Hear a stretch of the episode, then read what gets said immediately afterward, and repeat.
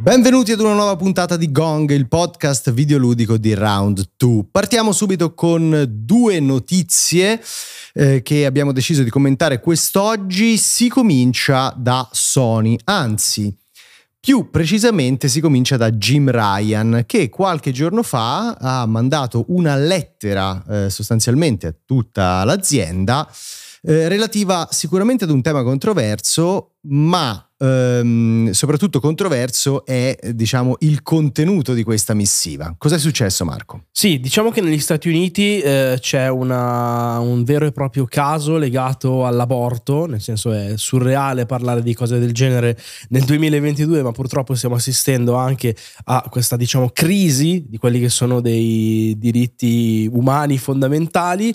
E quello che è successo è che sostanzialmente Jim Ryan, in qualità di presidente di Sony, ha mandato una mail dicendo che loro come azienda vogliono rispettare tutte le differenze di opinione e che sostanzialmente il rispetto non equivale a essere d'accordo, ma che è fondamentale per l'azienda sostanzialmente non prendere troppo una posizione e rispettare le posizioni di tutti, appunto. Questo, insomma, è una comunicazione che devo ammettere non è particolarmente coraggiosa, perché non schierarsi di fronte comunque a una questione che riguarda i diritti umani non è sicuramente un atto di coraggio, però per un'azienda, per una multinazionale come Sony, potrebbe anche essere comunque una strategia comprensibile. Un diciamo po' più che stravagante, se si fosse fermato fin qua, ok, si poteva discutere, però ci poteva anche stare. Esatto, ecco. Un po' più stravagante invece è la parte finale. In realtà non finale, sono 5 paragrafi, cioè nel senso la parte lunga e quella esatto, dopo. La parte più consistente esatto. In cui Jim Ryan parla così del suo amore per i gatti, ma sostiene anche di volersi prendere un cagnolino e che, diciamo, sia la passione per i gatti che la passione per i cani possano coesistere armoniosamente. Ecco, probabilmente è una formula allegorica che non avrei proprio utilizzato, soprattutto perché a un certo punto, quando parla dell'amore per i cani, si focalizza molto sul fatto che questi animali siano molto fedeli al padrone, e qualcuno dietro ci ha visto anche, diciamo, un po' un inciampo comunicativo. Sì, come se fosse, appunto, come dicevi tu, un'analogia per indicare sostanzialmente ai dipendenti: non allontanatevi da quella che è la via che io vi sto indicando. Questo è un po' da capire. Io, come raccontavamo ieri in live, ci vedo tanto boomerismo, perché Jim Ryan è veramente un po' il cinquantenne di quel genere lì. Si è visto anche in altri tipi di dichiarazione. Quello che però in effetti va un po' a rafforzare la tua divisione è quello che è successo ancora più recentemente, perché questa presa di posizione, o meglio mancata presa di posizione di Sony, ha un po' scatenato dei disagi all'interno della compagnia, e in particolare Insomniac Games ha deciso di donare $50.000 a un fondo che, appunto, sostiene l'aborto. Quello che è successo è che però il presidente di Insomniac, che ricordiamo è stato acquistato nel 2019 da Sony, ha praticamente dichiarato che è un tema, questo, a cui loro tengono molto, tanto è vero che hanno creato questa raccolta fondi. Sony ha da un lato deciso di come si dice, matchare in italiano, di corrispondere le donazioni che verranno fatte da Insomniac e dai singoli dipendenti di Insomniac con la stessa quantità di denaro offerta, appunto, dall'azienda, ma al tempo stesso, quindi diciamo che si sono impegnati, una posizione un po' l'hanno presa, ma al tempo stesso quello che Price ha fatto capire è che è vietato all'azienda Insomniac Games prendere pubblicamente una posizione, soprattutto attraverso i social network, ed esprimere quindi il proprio parere sulla questione. Dicono Sony solitamente non interviene mai, lascia grande libertà creativa. In questo caso però questa è una di quelle situazioni in cui potrebbero esserci letteralmente delle ripercussioni per noi come azienda posseduta da un'altra, e quindi dice siamo di fatto impediti dall'esprimere pubblicamente quello che noi vorremmo esprimere. Ecco, diciamo la verità. Per concludere, forse Jim Ryan ha un po' pestato un merdone. Nel secondo blocco di questo episodio vogliamo invece parlare di Remedy, gli autori di Alan Wake e Control. Qualche giorno fa, infatti, è stato pubblicato un comunicato stampa che ha un attimino gettato luce su quelli che sono i progetti futuri della compagnia, e sembra proprio, insomma, che le ambizioni produttive di Remedy siano sconfinate, ecco, perché si parla veramente di un sacco di titoli in sviluppo, ma anche di un orizzonte temporale molto molto lontano. Assolutamente sì, sappiamo che Remedy ultimamente, diciamo, è tornata agli onori delle cronache per l'annuncio, no, del ritorno di Max Payne, che ha fatto molto molto rumore, anche perché sarà ovviamente una collaborazione con Rockstar Games, e quindi sicuramente c'è il ritorno di un'icona che ha lasciato il segno. Ma sappiamo già, come è stato rivelato, se non ricordo male erano gli ultimi The Game Awards, del ritorno di Alan Wake, anche quello molto molto sorprendente, destinato a virare in maniera considerevole verso l'orrore puro.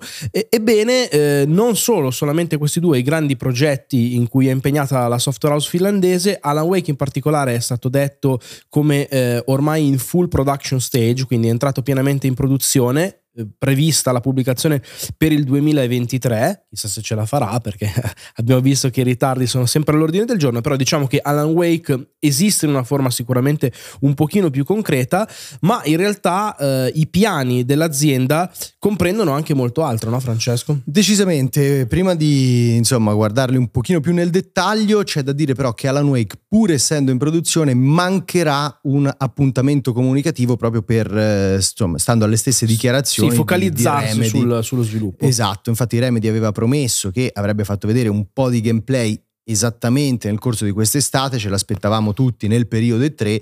Purtroppo, insomma, ci dicono che sviluppare una demo appositamente per questo, insomma, per un evento, avrebbe tolto risorse allo sviluppo, e quindi, insomma, il team invece preferisce evitare e concentrarsi proprio sulla produzione. Anche perché sennò nel 2023 non lo vediamo mai. Esatto. Ma in realtà, oltre a il remake dei primi due Max Payne, come giustamente citavi, e il sequel di Alan Wake, ci sono altri 3 progetti all'attivo. Di alcuni si era già cominciato a parlare, in realtà. Il primo è proprio un sequel di Control, che viene descritto come il classico bigger and better, quindi possiamo proprio aspettarci la stessa impostazione, mentre Alan Wake 2 sarà un survival horror, quindi anche una cosa nuova per il team. Il sequel di Control, che per ora è chiamato Project Heron, sarà sostanzialmente, insomma, un TPS proprio molto movimentato, anche molto dinamico. Esatto, anche dai poteri sovrannaturali della protagonista. Sempre nell'ambito di Control, in quello che potremmo quasi chiamare un Controlverse, in cui fra l'altro è finito anche Alan Wake, c'è Project Condor, che è proprio uno spin-off ed è un videogioco multiplayer cooperativo. Ancora però non ci sono proprio orizzonti temporali. Infine c'è un'apertura nei confronti dell'Oriente, di fatto, perché grazie alla collaborazione, anzi alla coproduzione in opera con Tencent, che è questo colosso appunto orientale, c'è Project Vanguard, che sarà un free to play cooperativo. Sì, diciamo che se quest'ultimo, come ha detto la stessa Remedy, ha fatto dei buoni progressi per quanto riguarda la parte sul Controlverse, quindi Condor e Heron, dicono che sono titoli ancora, diciamo, a livello di progettazione, di sviluppo più concettuale e di prototipazione che di produzione effettiva. Il punto però qual è? Che oltretutto stanno lavorando al nuovo motore grafico, eccetera eccetera. Quindi il punto qual è? Un'azienda sicuramente capace, sicuramente anche in grado di distinguersi con dei prodotti senza dubbio di una certa qualità. La sorpresa che è stata Control poi in particolare è sotto gli occhi di tutti, però è un'azienda comunque di 290 dipendenti, secondo i dati del 2021, Forse il punto è, si sta impegnando davvero tanto su tanti progetti contemporaneamente, e lo abbiamo visto anche nel caso per esempio di Platinum Games, quando cerchi di fare tante cose, forse addirittura troppe, tutte insieme, il passo più lungo della gamba proverbialmente è dietro l'angolo. Quindi come la vediamo questa faccenda, Fra?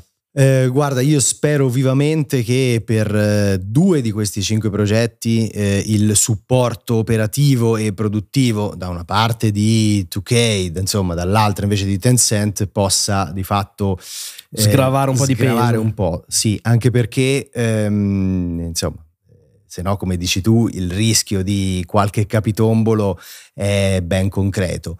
Magari si tratta anche di progetti che non sono proprio prioritari nell'economia del team di sviluppo. Remedy, insomma, si è gettata anche in Crossfire X sviluppando nella campagna, ma l'ha fatto un po' con una mano dietro la schiena, senza poi... Sì, con esiti anche...